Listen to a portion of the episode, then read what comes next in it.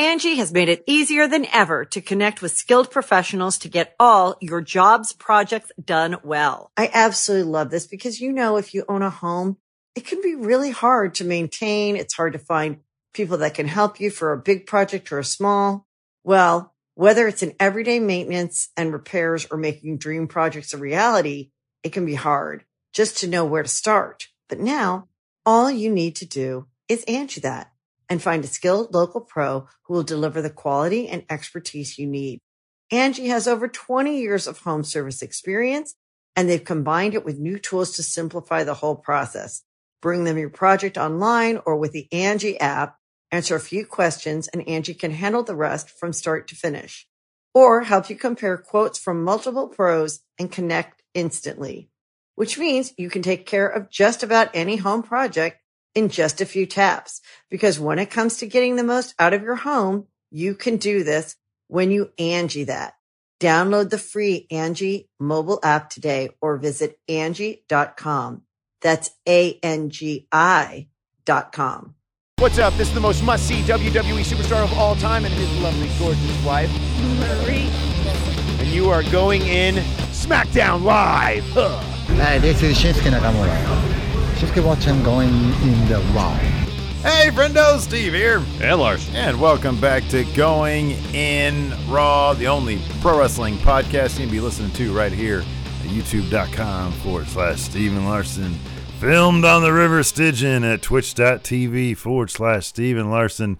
And paying tribute over in the audio realm wherever podcasts can be found. We're going to talk about the special tribute to Undertaker. They keep insisting I'm retired. I didn't say I'm retiring. Michael Cole said Boneyard was the final match of my career. I never said that. If he ever so much as thinks about coming back, they're going to look like a bunch of jerks over there for all the production tonight. That's going to happen. Dude, okay, so... This was a weird episode of SmackDown. Well, I mean, the circumstances dictated that it was going to be weird. By necessity, based on all the positive COVID tests, obviously working with a pretty much smaller roster.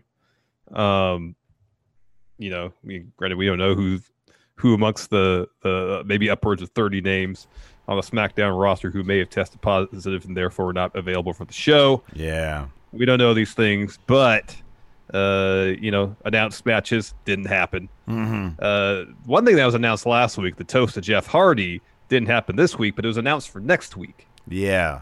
So I wonder if, I don't know, we can start playing detective, but that's incredibly reckless. Sheamus wasn't there.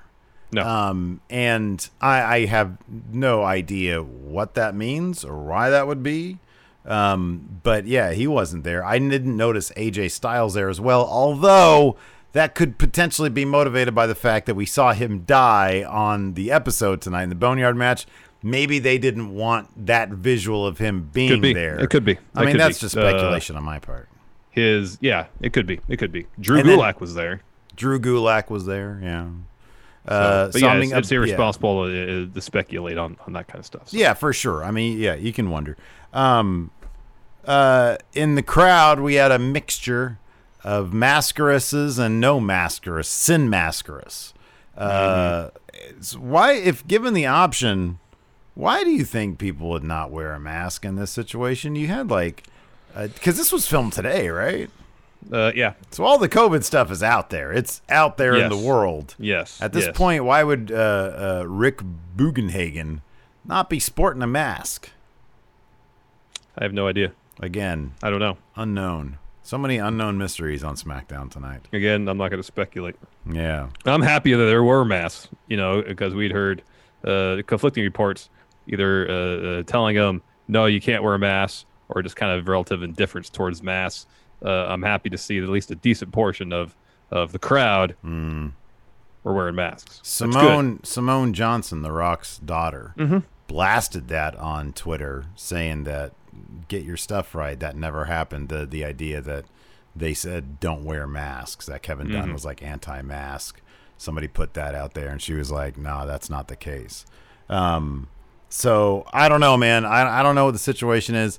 It all made up for a weird SmackDown. I guess like, I guess they wanted to use, they were like, hey, we need to fill out this episode because we're in a real bind here. Undertaker's thing just happened. Let's do a tribute to the Undertaker. Yeah, that makes sense. Just figure maybe he's retired, so we'll go ahead and act like he's retired. And it's wrestling, anything can happen. Yeah, the whole thing was centered around honoring the Taker retiring. There's just one kind of important piece missing from honoring the Undertaker in his career, the Undertaker. Yeah. So at the end of the show, when Jeff Hardy defeats Baron Corbin, that was the funniest thing to defend Undertaker's honor, because Corbin halfway through the show just cut a scathing promo, I guess, on Undertaker, and so Jeff Hardy wins, and I'm heading right to the end of the show. And he wins, and it literally felt like a moment where everybody's standing around like, all right, what do we do next? Yeah. Is this where Mark comes out? Is it we're supposed to genuflect before the Undertaker? Do you remember that skit? This is a really obscure skit on Saturday Night Live. Do you remember the Brock Toon skit? No. Tom Hanks was like kidnapped by some crazed Mr. Belvedere fans or something.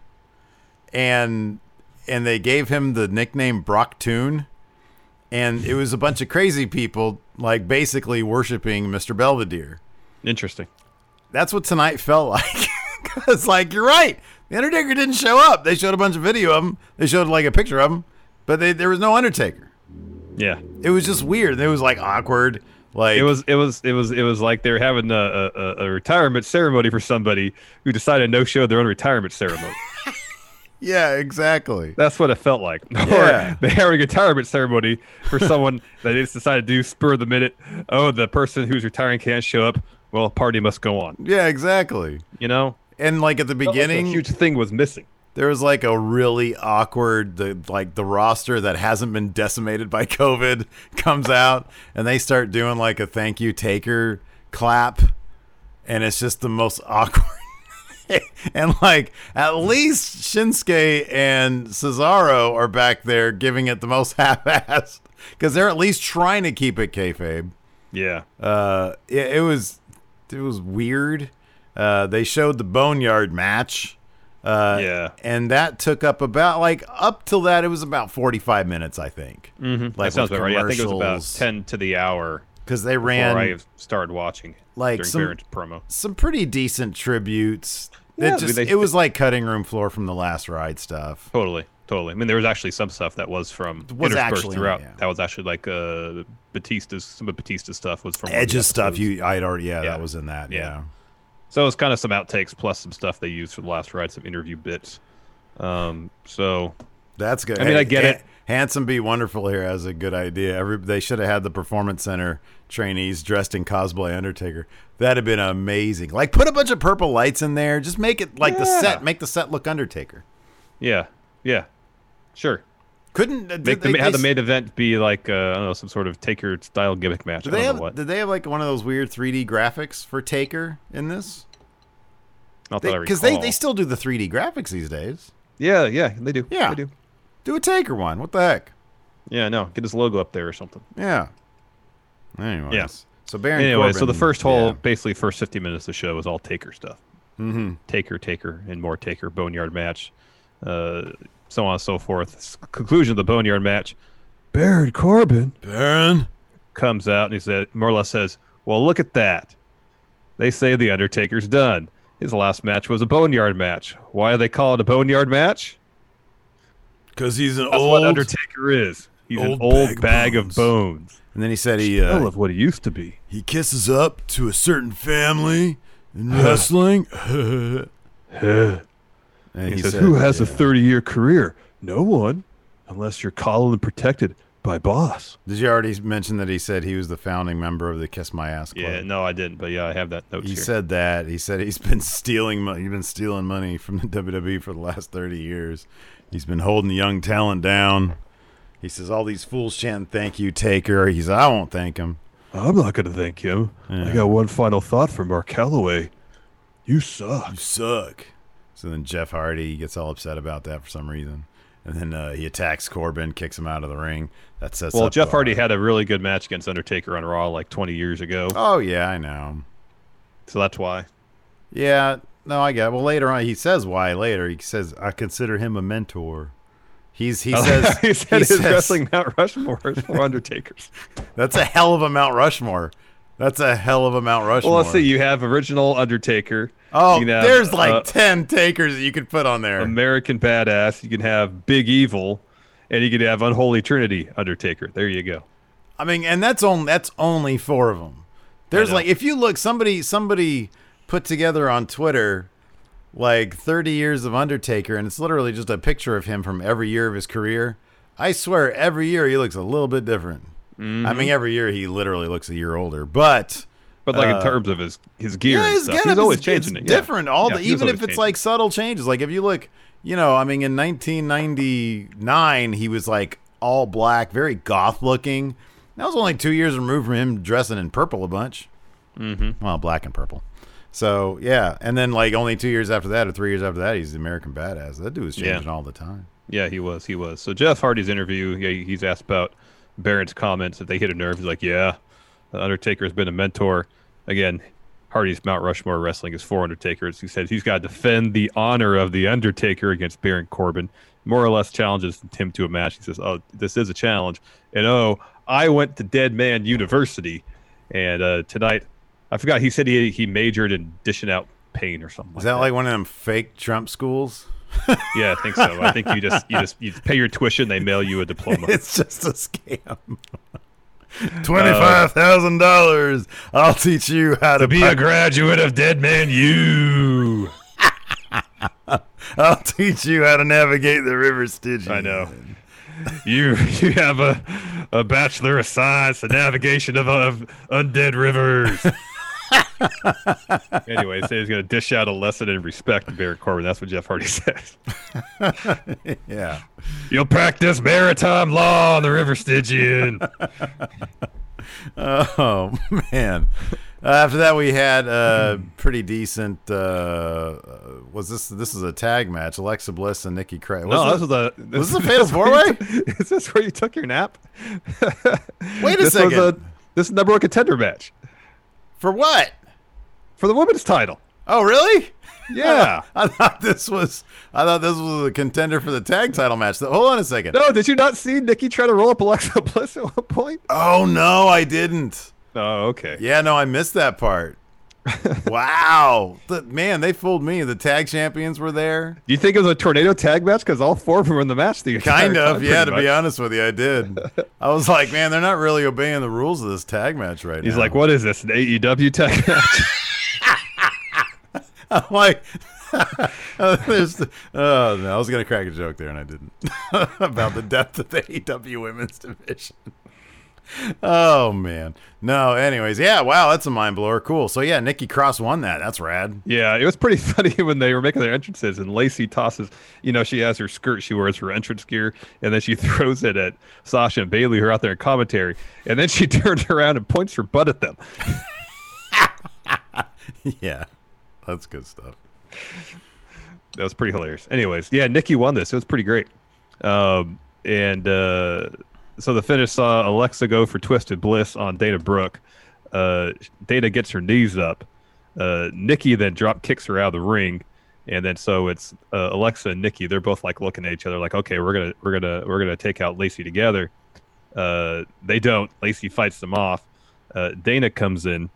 She eats a woman's right, and then Nikki rolls up Lacey Evans deep.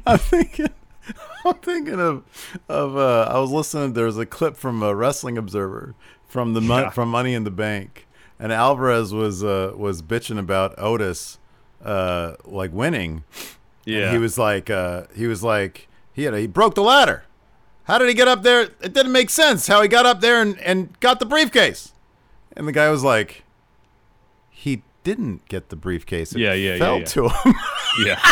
I didn't even hear this. It popped in your head? I'm like, because I didn't realize this was a tag match. Oh, gotcha. And it cracked me up. It cracked me up when he did that because I'm like, you weren't paying attention. Hey, at least I pay attention to Money in the Bank. I was knocked out on that couch over there for this SmackDown. I'm sorry. They gave me a fucking Undertaker tribute episode. What am I supposed to do? Stay awake? Yeah. Well, you missed Lacey Evans doing the old school Lars Sullivan entrance. I'll go back and watch it. Because that was hilarious. She throws the skirt up, turns around, and in my mind, she turns around, points to her butt, and does that. You know, you're such a juvenile. Well, I'm gonna load up that match. Oh, that's like in an hour. Never mind. All right. Well, I'm gonna load that an hour from now. I'm gonna check out that part. Just for it's not a long match either. They in my head it was quick. 15 minutes. It was long. It must have been a really refreshing nap then. God, I feel great now. He said, "That didn't make any sense. I didn't get up that ladder again." He didn't. Did he pay attention? It's the finish of the biggest match, man. Oh God, that was funny. Asia Merch says, "Yeah, the Bobby Lashley pose. That's what Lacey Evans did." Yeah. Nah, man, it was pretty great. Lars Sullivan did it. Lars Sullivan was great when he did that because he just comes out there, he bends over. Oh, I miss Lars. Forget Killer Cross. Give me Lars Sullivan. I'm pretty sure Sasha did this in response. She did. Yeah, I did see a bit of them. They were pretty funny. Yeah, they're pretty good. After that, we had a New Day and Lucha House Party hanging out backstage. In comes Nakamura and Cesaro. In comes Miz and Morrison. They're all arguing because they have 8-man tag match next. This was a tag match, Steve. Yeah. No, I saw it, so I totally missed that part. But I did catch when Cesaro and Lince were going at it in the middle of the ring. Holy crap, give me more of that, because Cesaro's super strong, and then Lince, if he's got a good base, holy crap, he could do some really spectacular stuff. That was really fun to watch. Man. And I did see that Grand Metalik got the win here. That was awesome. That was surprising. That was great. I mean, I was worried that Lucha House Party were going to be in that match to take the L, because either Nakamura or Cesaro's going to get the pin, because they're building towards them against New Day. Yeah. Instead, they brawl up the ramp during the finish of the match. Mm-hmm. So that was great. Yeah, no, I thought this was really cool. This I actually did think was a tag match, but I thought it was a fatal four-way tag match. That's what I thought this was. And this then they won, and then they all started cheering together, and I'm like, oh, it was an 8-man? Why did they do that? This recap is starting to feel like drunk history, I'll be honest with you. I'm okay for this episode of SmackDown, I'm totally fine with that. All right, fair enough. I do wish I was actually drunk, though. It'd make it I offered to bring you a beverage. Fun. I didn't realize you were empty. Were you actually serious about that? Would you come over to my house? Man. You should come over here. You should Postmate some booze. I'm good, man. I just want some more water. Do you have any beer at your house?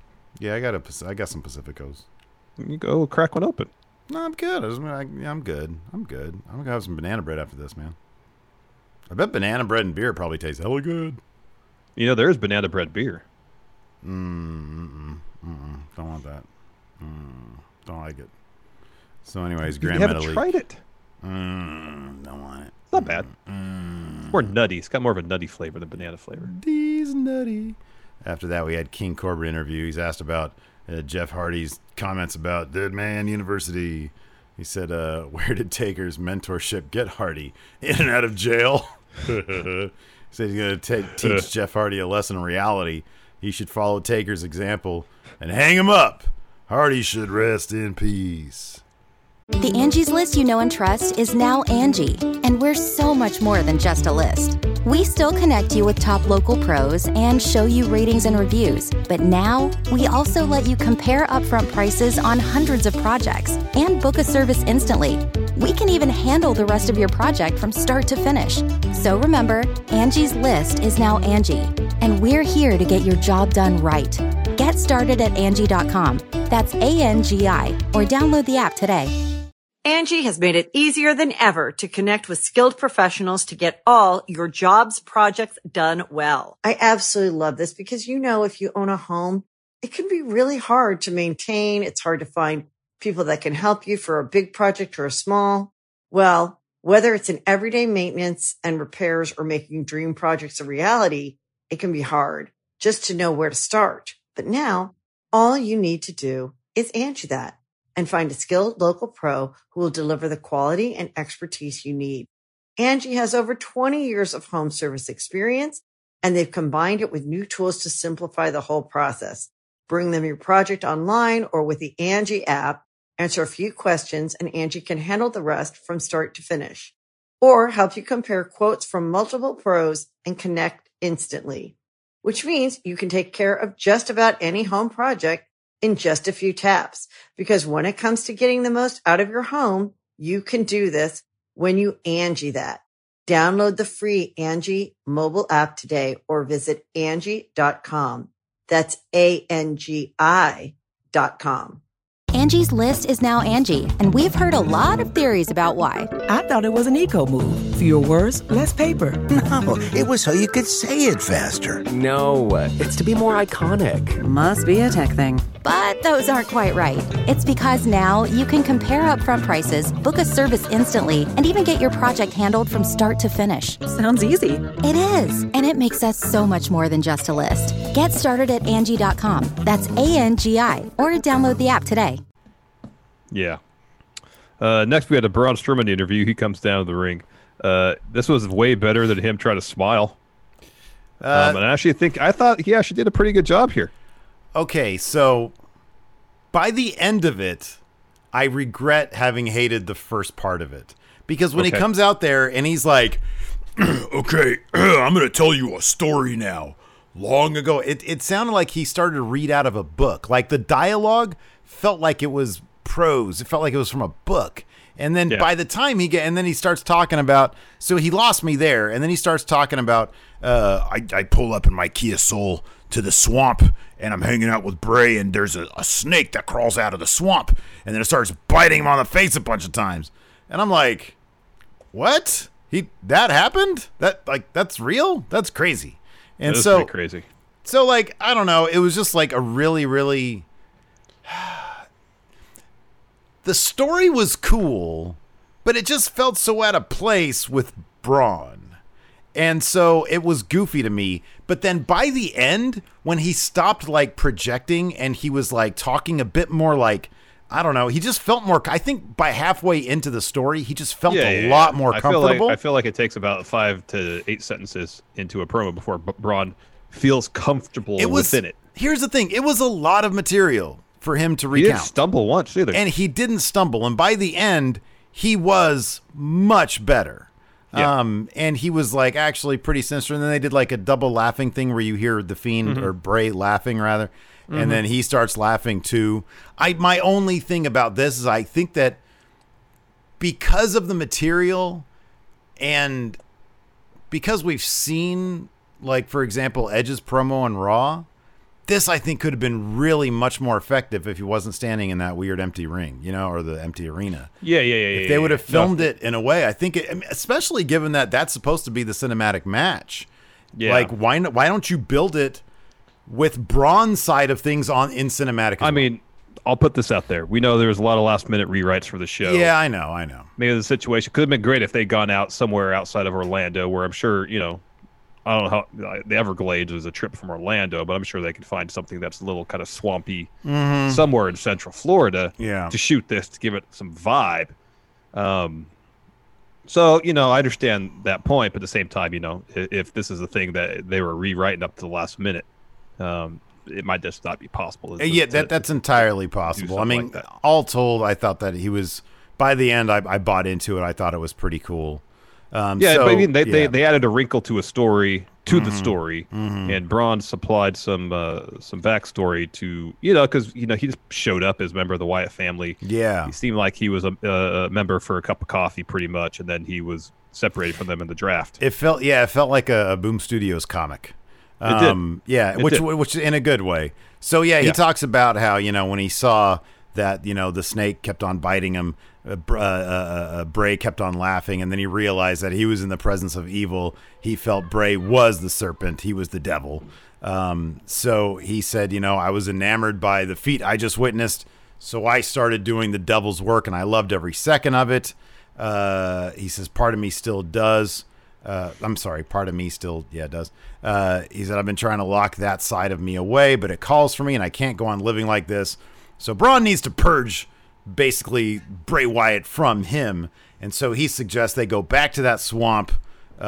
He said he's either going to come out of this as the most evil son of a bitch, or he's going to rip Bray apart, drag him into the swamp, and let the alligators finish him. He's ready to go to the swamp to Bray's home and turn into the place of Bray's destruction. And then they do the laughing stuff. Yeah. It was, I thought, it, you know, in terms of advance of the story, I thought they did a pretty good job. Yeah, I agree. I can agree with that. And you know, regardless of Braun's performance, he did an effective job advancing the story. So, and you know, they're starting to set up.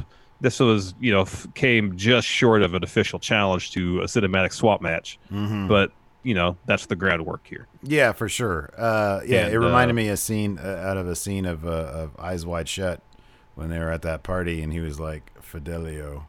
After that, we had Jeff Hardy versus Baron Corbin, and the toast to Jeff Hardy has been rescheduled next week. So this was our main event, and they had everybody include. I like this little touch. So I know we're in the middle of this COVID stuff, and obviously they just want to like ram all this down our throats. So they had everybody gathering ringside. Shout out to the which Uso is healthy these days, Jimmy? I don't remember. Me neither. But he had his mask on. My thing is, here's the thing with that, because I noticed, because at first they weren't out there. They do a bit where Hardy misses Whisper in the Wind. Corbin tosses him in the ring post, and he's striking the Undertaker pose. We go to commercial, we come back, then like the face locker room's down there, and everybody else is on the show except Riddle. I think it's Jey Uso. Oh, okay. Well, yeah. I guess Riddle wasn't on there. Sorry, Drew Gulak wasn't on there. Yeah. But like everybody's involved in something, so I understood why they were there. Yeah. I think it's Jey Uso. Okay. But he hasn't been on TV since his brother got hurt. He was in that one. Oh, he was involved in the Intercontinental title thing. He was like, I want to be Intercontinental champion. That's right. But that was weeks ago. Oh, it was ages ago. I just saw him out there. I was like, why they have him come out in the middle of a pandemic to a show that he's just going to stand around ringside, and then he's going to go home? Yeah, I mean, the commentary just said, you know, these are the people who want to show support to Jeff Hardy. to honor the legacy of the Undertaker, yeah. Legacy, yeah. So, I don't know, man. The dude, he probably got paid a little extra to be on TV. It is Jey Uso officially. It is. Jey Uso. Chat's been saying it's Jey. So yeah. Anyways, I mean, this is a fun enough match. Corbin was mocking the Undertaker, doing his pose here and there. That's when the wrestlers circle the ring, start rooting on Jeff Hardy. I like this. This is great. He says, your note here says, wrestlers circle the ring to root on Hardy as he beats up Jeff Hardy. Do we have a Raw Gate situation here? We do. Sorry, it's Baron Corbin beats up Jeff Hardy. That's great. So let's see here. Anyways, yeah, I guess the finish of the match Baron, included. Baron hits the deep six. Hardy kicks out two. He rolls out of the ring. He's leaning up against the ring steps. Baron charges. Jeff moves. Baron to the ring steps. Hardy tosses him back in the ring. Swanton for the win. So after the bell, Hardy's kind of leaning against the ropes, trying to gather himself. Corbin lays him out. Kofi comes in. He eats a punch. And then Big E is in next. He drops Baron with a big ending. And so Jeff Hardy's like, hey, Braun, get in here. Braun obliges. Power slam. And then Hardy calls him Matt Riddle. He's like, bro. And then floating bro from him. And then Jeff Hardy throws up a Taker pose. So he takes a knee, you know, doing this. While there's a still of Undertaker from some WrestleMania up on the Tron. The only way it would have been better is if it was like a pixely picture of the Undertaker, like out of gear, you know, like hanging out with Michelle or something like that. A fan signing. It's that picture from episode 4 where he's doing this. He's rolling his eyes about talking about Vince not letting him do Starcast. That would have been great. Oh God, I want to Photoshop that now. I still want to Photoshop that thing. They do that, or God damn it, I had a good one. They put up his Starcast announcement. There you go. They put up his Starcast announcement. Oh my goodness. They put up a picture of Primetime Brian Lee. There you go. Oh, Lord. And it says, Kane the Undertaker. Oh, my goodness. Oh, damn. It's so hokey, dude. It's so cheesy. It really is. He threw a retirement party for someone who wasn't even there.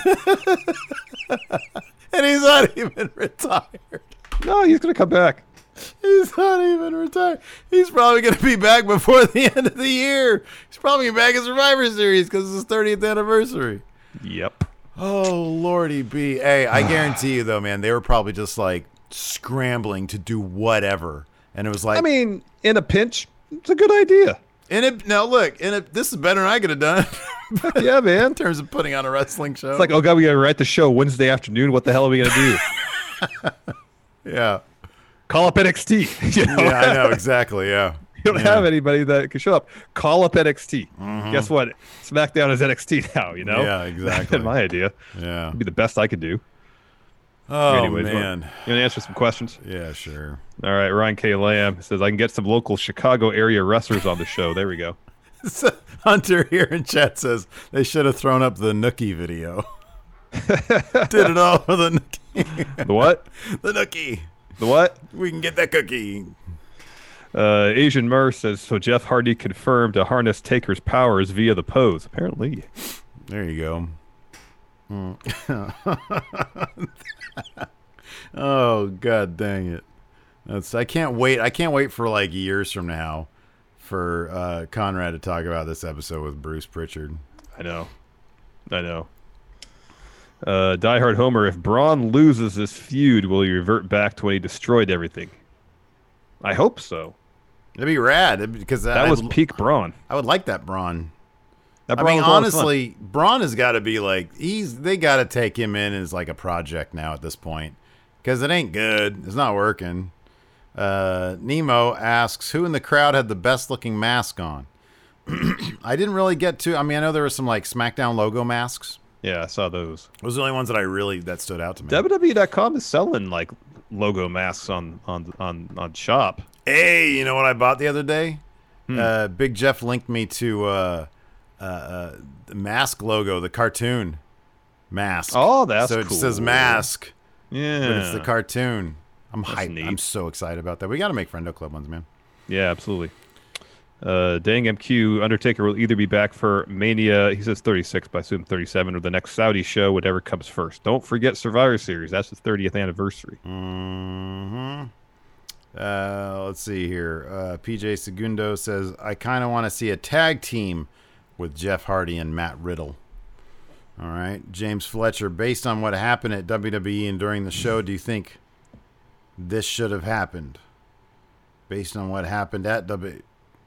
I should have probably read that one before I saw it. I don't quite get your meaning. He says, based on what happened at WWE and during the show, do you think this should have happened? Maybe there was more to the question that he didn't put down. Maybe.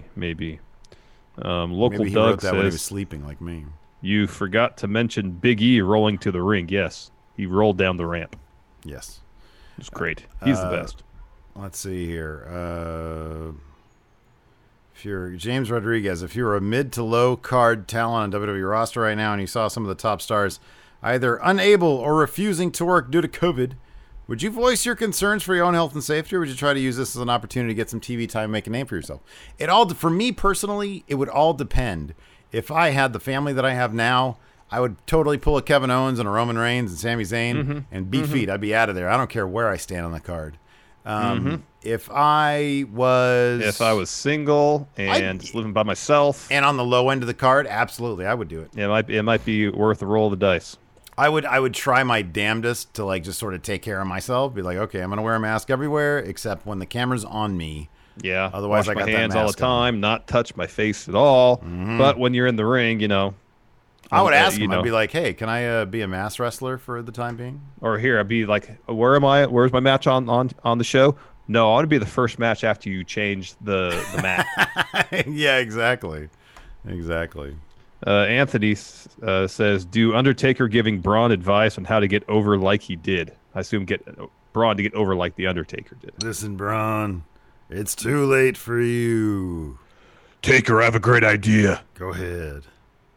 I'm going to make myself into a train. Like Thomas the Tank Engine. My daughter loves that shit. You're one of the best gimmicks. No, the best gimmick of all time. My gimmick's going to be Man Train. I like it. You should run with it. Or should I say roll with it, choo-choo. It's the Strowman Express. Yeah, you're just ripping off Lex Luger now, you idiot. He was on a bus. Christopher Appersod. After Corbin's savage shoot promo on The Undertaker. Christopher with the zinger here. I love it. He says, after Corbin's savage shoot promo on The Undertaker, confirm Undertaker versus King Corbin at 37. Corbin will become the new legend killer after retiring Angle and maybe Taker. And then he makes to punctuate it by saying, laugh my ass off. I think he's probably high when he was writing this. Yeah, it's entirely possible. Yeah, no, I mean, it is. The funny thing is, they set this up as if Undertaker's going to have a match with Corbin. But, like, all they did was they had Jeff Hardy be Undertaker's proxy. That's exactly what it was. It's just weird. So it makes now look. Here's the funny thing is Vince doesn't want people to think that a match is going to happen, and yet now I'm sure plenty of people are probably, even though they said, "Oh, he's retired," people are probably thinking, "Oh, he's going to come out of retirement to face Corbin." No, he's not, because he lost to Jeff Hardy, and Jeff Hardy was fighting for Undertaker's honor. Yeah, story it's over. Done. It's done. Story That's over. Done. That's it's done. Over. That's done. Brendan says, "I bought a Fiend mask from WWE shop on May 4th, and it's still processing." Well, you know, COVID. Alex Foster, if you guys were encouraged to hit Baron with your moves like everybody else was tonight, what would they be, both individual and tag team? What's our tag team finisher, Larson? Double kick to the front area. Oh, I like it. How about this? Like, you know how, like, Kenny and Hangman, they do, like, the sandwich move? Like, it's the buckshot lariat and the V-trigger?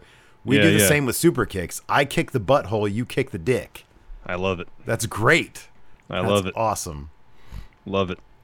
And then what individual move would you give him? Kick to the front area. Oh, still just that. Okay. Mm-hmm. I'll do kick to the butthole also. There you go.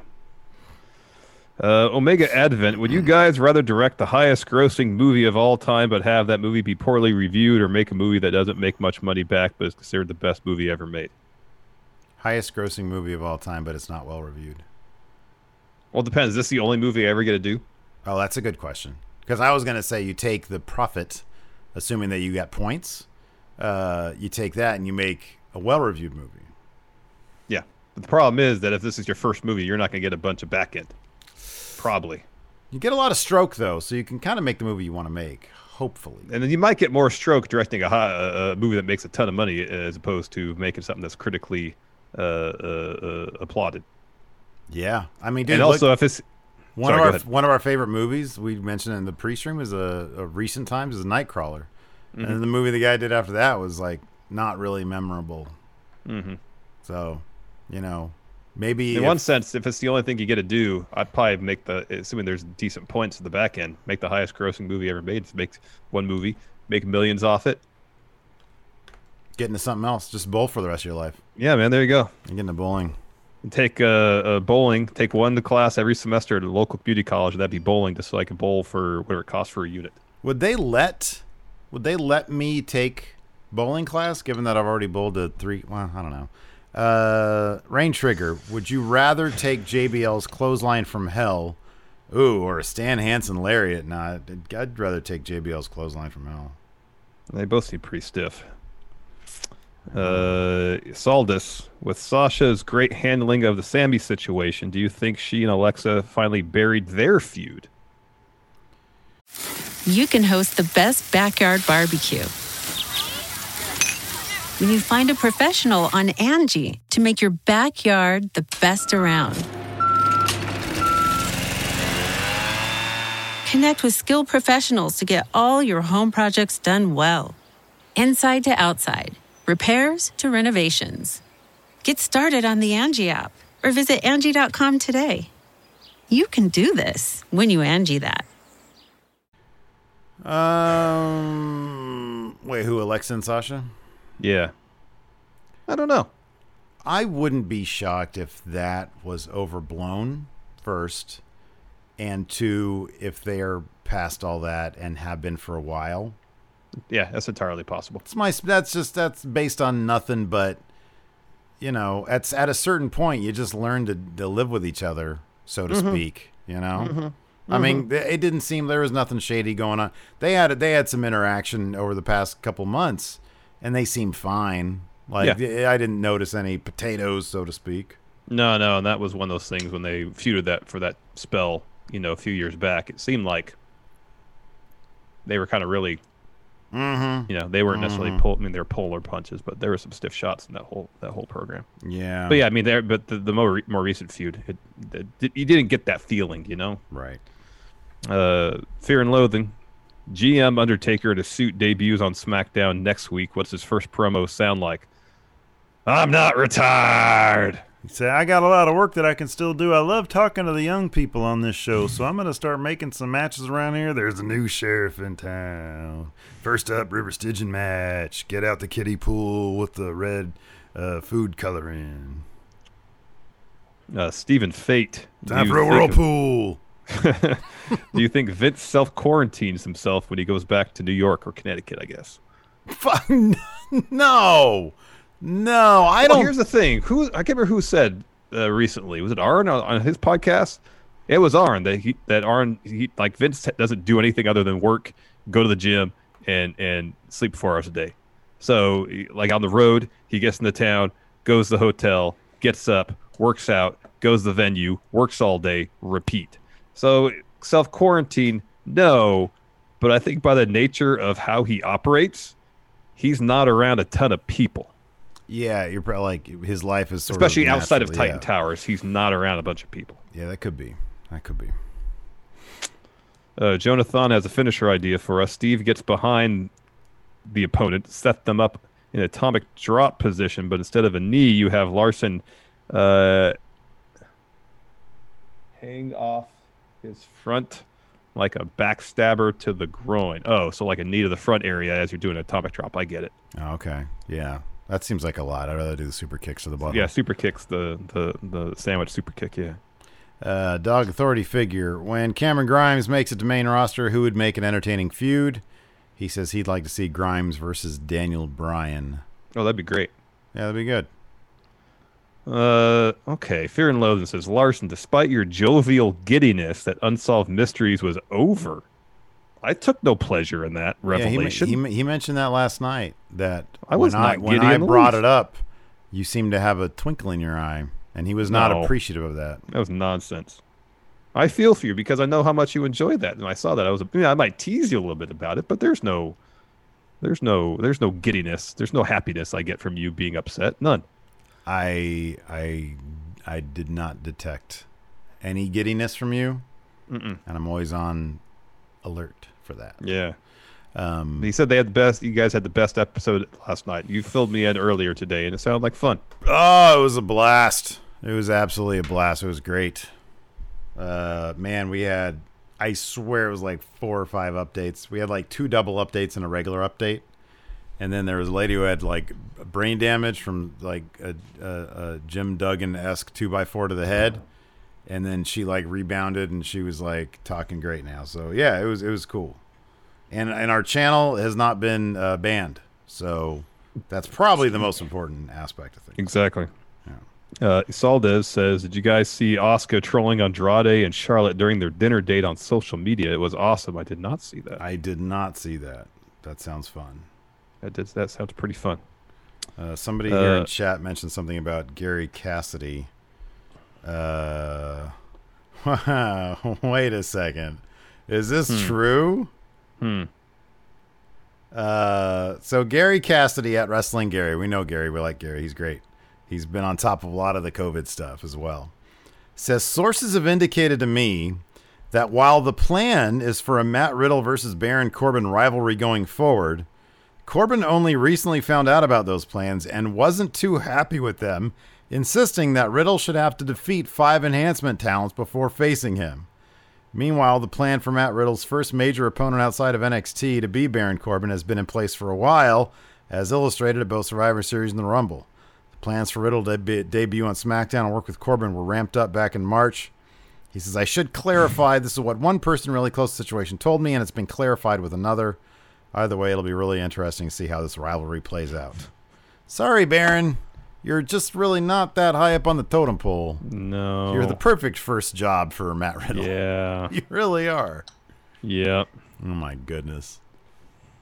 That dude's going to end up being the worst politicker ever. That's hilarious. Maybe. White Brian 92 asks, would you rather randomly time travel plus or minus 20 years every time you fart or teleport to a different place on Earth every time you sneeze? I sneeze far less often than I fart, so give me the teleportation thing. At least I'm still in my own time. So it's just like a trip, a plane trip away from being home. Okay, so what would be the cord that pulls you back to your own time? Like, like a farting version of Quantum Leap where you never get home? Because if it's like, oh, I farted and I'm in like medieval times, and then I see like some guys screaming at me saying, "Hey, you're a witch," or whatever they did. No, I see he said plus or minus 20 years. So as far as you could go back, would be 2020 or 2040. 2000 or 2040. Sorry, man, 2000 was 20 years ago. Gosh darn it, that's crazy. I know.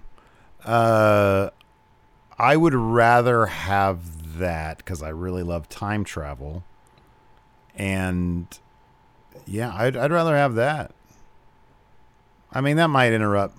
I mean, the crappy thing is like when you're sitting on the toilet and then you fart before poop, then you're just like squatting.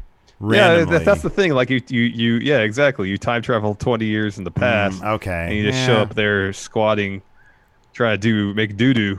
Dude, what if you end up in like at home on your toilet? Yeah, but man, there are so many crappy places on the planet.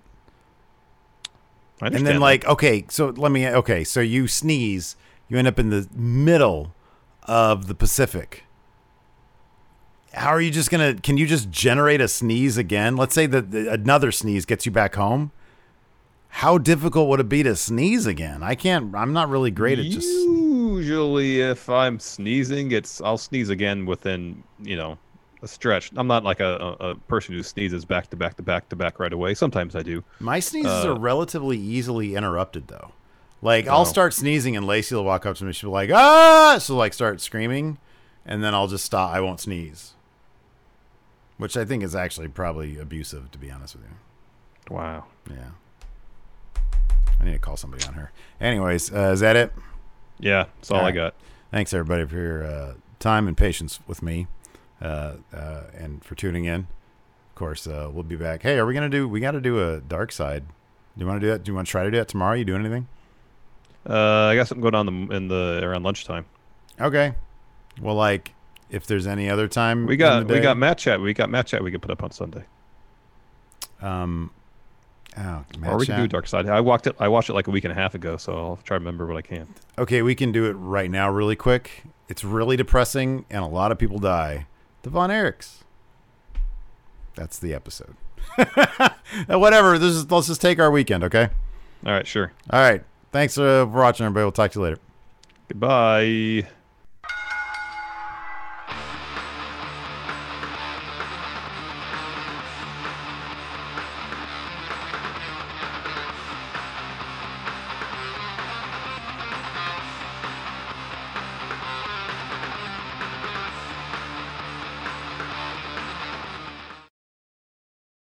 Angie has made it easier than ever to connect with skilled professionals to get all your jobs projects done well. I absolutely love this because, if you own a home, it can be really hard to maintain. It's hard to find people that can help you for a big project or a small.